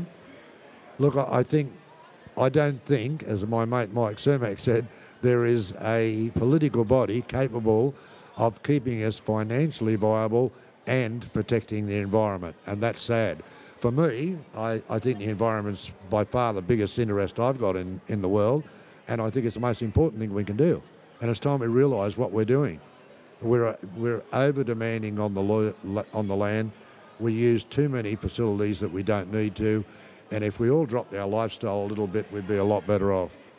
I think an important distinction here to make is that with all this land clearing, of course, the politicians that are approving these these um, development applications they are getting okay they might be creating jobs for a few years but what's that town going to do after that? Look at the adani mine. Okay they promised jobs for 10 years and then what? They're all going to want to move out because it's, it's just been raped and pillaged and it'd be a horrible place to live. Jobs based on ecosystems ecotourism and uh, services of that sort uh, seem to be a little bit longer lasting. Yeah absolutely. That's a sustainable option all right, all right. Well, guys, I think unfortunately that's about all we have time for today. Um, Christina, thank you so much for coming and talking uh, venomous snakes and uh, the Death Adder Project. Where can we catch you? Uh, ChristinaZdenek.com and click on Death Adders. Oh, wonderful. So you've got your own website there. People can find all your uh, publications and your work and photos and stuff there? Absolutely. Wonderful, wonderful. Uh, ChristinaZdenek.com, is that right? Yeah. Good luck trying to spell it. well, you know, if you uh, you can find her through UQ Herp Society as well and maybe track her name down from there or something. Yeah, I'm on the internet. You'll find me. Yeah, okay, cool. And Neville, um, your book, obviously, uh, The Gift from the Snake That Bit Him. Uh, can people find that online still or? Uh, actually, if you look up Blue Mountains Reptile Awareness, you'll find my whole career as such as it is, uh, all the aspects, and um, that's the, the, main way I sell the books. Although I do sell quite a lot to the general public at um, agricultural shows and that, because you don't have to be a reptile enthusiast to enjoy a good adventure story. It's all true. I've even got the photos to prove it. Wonderful, wonderful, wonderful. Well, look, can't wait to see it. Um, thanks so much for joining us again, guys. We'll be back soon with some more wildlife cake and cocktails. Thank you. Thank you very much. Cheers, guys. Bye. Welcome back to Wildlife Cake and, cake, oh, Wildlife Cake and Cocktails, episode 24. It's been a long day here at RepX, Brisbane Reptile Expo. I'm a little tired. I'm starting to lose my voice. But uh, that doesn't matter because we have Chili from the UQ Herp Society and Heino as well. How are you guys doing? Good, thank you. We're a little bit tired too. We've been here since six o'clock this morning. Oh God! And uh, you guys have uh, been busy up there, uh, passing out some educational stuff, obviously. We certainly have, and with the UQ Society, we've actually produced three of the six talks Oh, that's wow. been going today. Wow, so you guys are really here doing a lot of the lecturing as well. Oh yes, all about educating. Yeah, very cool, very cool. And how, um, Heino, um, obviously, um, you're from Germany. I'm from Germany. You were- What do you mean, obviously? How, how, how, how can you tell? How, can you tell? how, how are you enjoying this? Do you get a lot of uh, reptile uh, expos in Germany as well, or is, is it not really a thing? Apparently, there are a lot of reptile expos, but uh, I got into this hobby A little bit later. Yeah. So back in Germany, I didn't have anything to do with reptiles, to be honest. Yeah, okay, cool. But you're obviously very fascinated by our Australian snakes. Oh God, it's awesome. It's- yeah, it's amazing. So this variety or whatever. So it's probably if I wouldn't be with Chili, I wouldn't know anything about reptiles. But uh, she sucked me into this hobby, and yeah, I'm really thankful for it. Yeah, Yeah, right. Secondary benefits, huh? Oh yeah. Yeah, very good. Um, now, um, is there anything that you guys have been particularly interested to see out here um, during the day, or some so some species that's caught your eye, or any displays that you're uh, particularly excited to look at? For me, it's actually just been more to see the amount of people that is coming and the amount of right. people that are really interested and just the different varieties. There's a huge amount of reptile uh, enthusiasts here. It's just uh, like a plethora of reptile people. It's, it's fascinating to see how many people are into this hobby and into these animals and uh, just generally like wildlife. I mean, it's, it's very cool. Yeah, it certainly is, and even um, the amount of children that's coming through. So it's not just adults that are looking, you know, for their collections and things. It's great to see the amount of kids that are really interested. Yeah, and uh, you know, obviously, a lot of those kids are, you know, hopefully going to grow up into the future conservation biologists that we see in the later on. I certainly hope so. Yeah. Monitors. There's so many nice monitors. Oh, the monitor That's mon- lizards. Yeah, yeah, that's fine. Yeah, that's fantastic. So, um, So you saw the yeah. Spencer's monitor being uh, carried around by yeah, reptile yeah, the Spencers relocation? or the, the, the baby um, lacies over there. There's Oh, baby laces Baby here? lacies, yeah. Two babies. Yeah. There's two baby lace Baby monitors. lace, Who's yeah. got the baby lace Yeah, monitors? Why wasn't I told? Nathan's- Nathan. Oh, right, got the okay, baby yeah, all right, I'll have to go and Oh yeah, have it's, a it's fantastic. Yeah, and oh, there are so many nice animals around. So we are actually not. oh, I shouldn't say this. Fans of the hybrids, yeah. so, so more the natural stuff which occurs in the uh, occurs occurs is the right Yeah, yeah, word, yeah, in yeah. the wild. Yeah, yeah, that's. so you're more awesome. into the wild type than into some of the uh, more Y- breeding. but I mean, yeah, yeah. Still, you know, there, and there is some amazing, you know, uh, still very much wild type animals out here. Oh, yes, you know, uh, not everybody's going for the uh, super curated. Some people are staying with the naturalistic display, which is nice to see as well. Yep, and I think that's where for me it comes in, just because I do do work with taxonomy. Right. So for that reason, I do like my animals that look like the wild animals that we often work with. Right, rather than something that has been tailored for people. Yeah, exactly. Yeah, very cool. Um, well, Chili, can you tell us a little bit about um, uh, this is very interesting coming up uh, the Brisbane Python project. the Brisbane Python Project. Now, we did briefly have a little chat about this in a car many, many months one, ago. but, uh, I, I hear it's uh, grown a little bit since. And, Oh, uh, it certainly has, and it's actually going to be taking off sometime soon. So um, I will be starting a PhD next Wonderful. month. And for that one, it will be radio tracking uh, pythons here in Brisbane.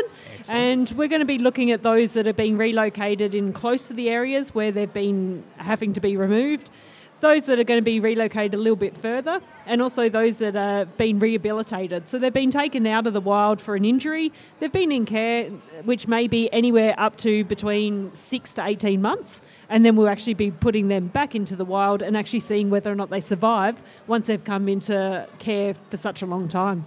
Wow, that's fascinating. So you guys are also doing uh, differences in uh, translocation distance. Yeah, that's that is the plan. Um, because uh, the project hasn't started yet, I can't guarantee that it's going to work out exactly like that. Sure. But I've actually had um, been doing a lot of work with a couple of snake catchers, which has actually helped me tailor my PhD before I've even started it. Yeah, right. So it's great. I don't have to spend all this time Got a foot on the learning. ground already, yeah, yeah. exactly. And um, just the response from snake catchers has been great because everyone wants to know: are they actually doing the right thing? By relocating, or is it actually going to be harming different snakes? Absolutely, um, it would be um, fascinating uh, and very important for us to know, like for especially on a species by species basis, um, what we can relocate uh, safely and how far and where should we really be doing it. I mean, we, we, we read about all of these animals' uh, ecological requirements, and, and we base our decisions of where to relocate, you know, these animals from there. Yep. But you know, you know, obviously, a tree snake you're going to want to put somewhere where there's trees. Freshwater snake you're probably want to put somewhere where there's water and frogs for it to eat. But um, other than that, distances, orientations, and times, uh, these are all things that we really don't know what impact that translocation has on. Um, We certainly don't, and we also don't know anything about um, hatchlings. So those have just come out of the egg, and that's a very difficult thing to do just because there is no way of radio tracking or having transmitters yet. Right. That is something I'm hoping to work on and that we will be looking at. Are you and just looking looking for smaller and smaller uh, radio transmitters and tags and that kind of stuff? yeah, but then that's when it becomes do you do an attachment on the outside, which would be glue, but they shed their skin, so that's not going to stay on? And the question then becomes do we want to do a immediate survival study or a long term survival? So if it's long term, we've got to come up with a more permanent way of being able to attach that onto the snake. Right. So an internal pit responder, you know, you still have to catch every animal and scan them after that, right? You still do, and we're still talking about snakes that are only up to maximum of 30 grams. So when you're talking about pit tags and that, you've got to think about how much space does a baby snake have in its body. And also the size, and when we're looking at maybe doing um, an actual transmitter, what's going to happen if a bird or something eats that snake? How is that going to then affect the bird? Because unfortunately, I do believe that the success rate is not going to be high for juveniles. I do think there's a lot of predation, so therefore we do need to take that into account. I, th- I think that's generally the assumption with a lot of small snakes is that you know as soon as they're out of the egg, they're little moving noodles that pretty much every kookaburra and every other you know lizard and- and, a lot of other snakes as well are going to have on the menu. And I'm also a little bit concerned about cane toads. So a lot of areas where we're doing the relocations or putting snakes back into the wild when they've hatched in captivity, Right. we try and aim for water bodies. And of course, at water bodies, there's cane. Um, pretty much all of them have adult cane toads, but also there's when we've had the rains recently, there's a lot of baby cane toads. So the question then becomes, what is the first meal that baby snakes are looking for? Potentially, if it is uh, frog or toads. Is that killing them as well? So that's Right. something we just don't know. So, so just putting juveniles into that um, juvenile toad-heavy environment might be worse than you know putting them somewhere where they're going to be finding more skinks and that kind of. Potentially. Yeah, right. Wow, fascinating. And Hmm. uh, when is that all uh, kicking off? Well, I actually start the project next month. So, yeah, exactly. Pretty excited. But we won't be actually doing any radio tracking until the warmer months. So, gives me enough time over winter to get through or to get all the trackers, get everything ready, um, access some snakes. Of course. Hopefully. Yep. It's always good to do a project when you actually have snakes. Yeah, yeah. Samples do help. Yeah. so yeah, so definitely coming up the next spring summer, we're hopefully going to be kicking that part off then. Yeah, fascinating, fascinating. Um, and uh, Heino, um, I, I, are you going to be helping out with the project, or are you just going to be herping whenever possible? I would say both. Yeah, yeah. No, no, I'm actually, I'm a volunteer research assistant, so uh, uh, might not be around every day. I, I don't know. So if something comes Mm. in, I can also do the radio tracking or whatever. Go out, help her as much as I can, try Right. to support her, and So I can have a day off. That's what's okay. great. so you're a volunteer RA on the um, on, on this project in particular, or at UQ?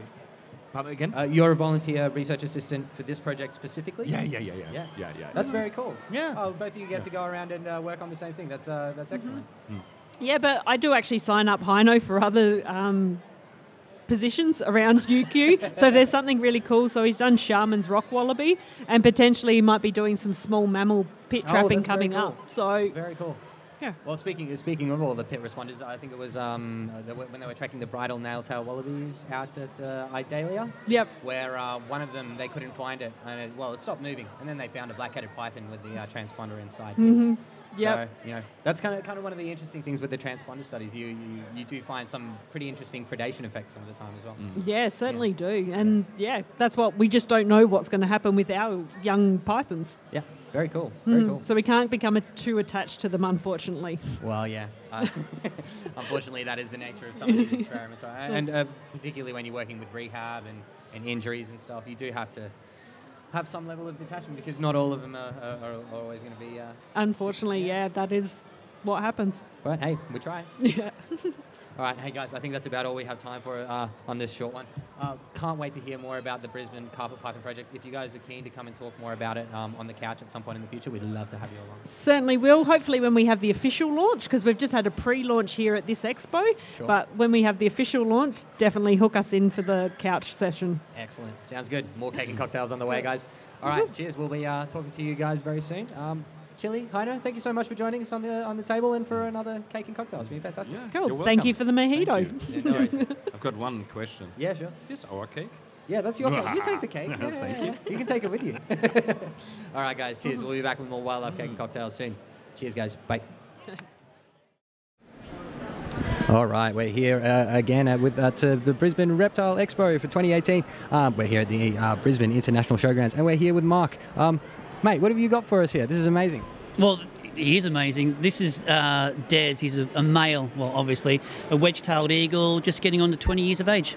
Wow, so he's absolutely stunning. Um, there's quite a uh, sizable collection of boxes there. Uh, you've got quite a few birds of prey here today. Well, I, I, I bought several birds knowing that we were going to uh, be getting a lot of attention. Yeah, I've got five birds here, and, and they have been getting a lot of attention. Right, right, and uh, uh, yeah, obviously it's been full here. Everybody trying to get photos all the time. We're we're pushing in just to try to get a chat with you. Um, but what other animals do you have here?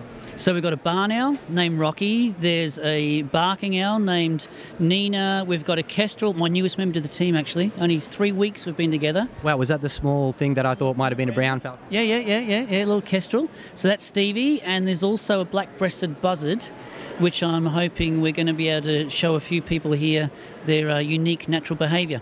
Is that the uh, new bird in your collection that you mentioned earlier, or? No, the new one's the little Stevie that we've only been together for three weeks. Right, of course, of course. And uh, you know, uh, obviously a bit hard around here to uh, fly birds around, but um, you you also do do flying demos uh, some of the time um, with your with your birds. Is that correct?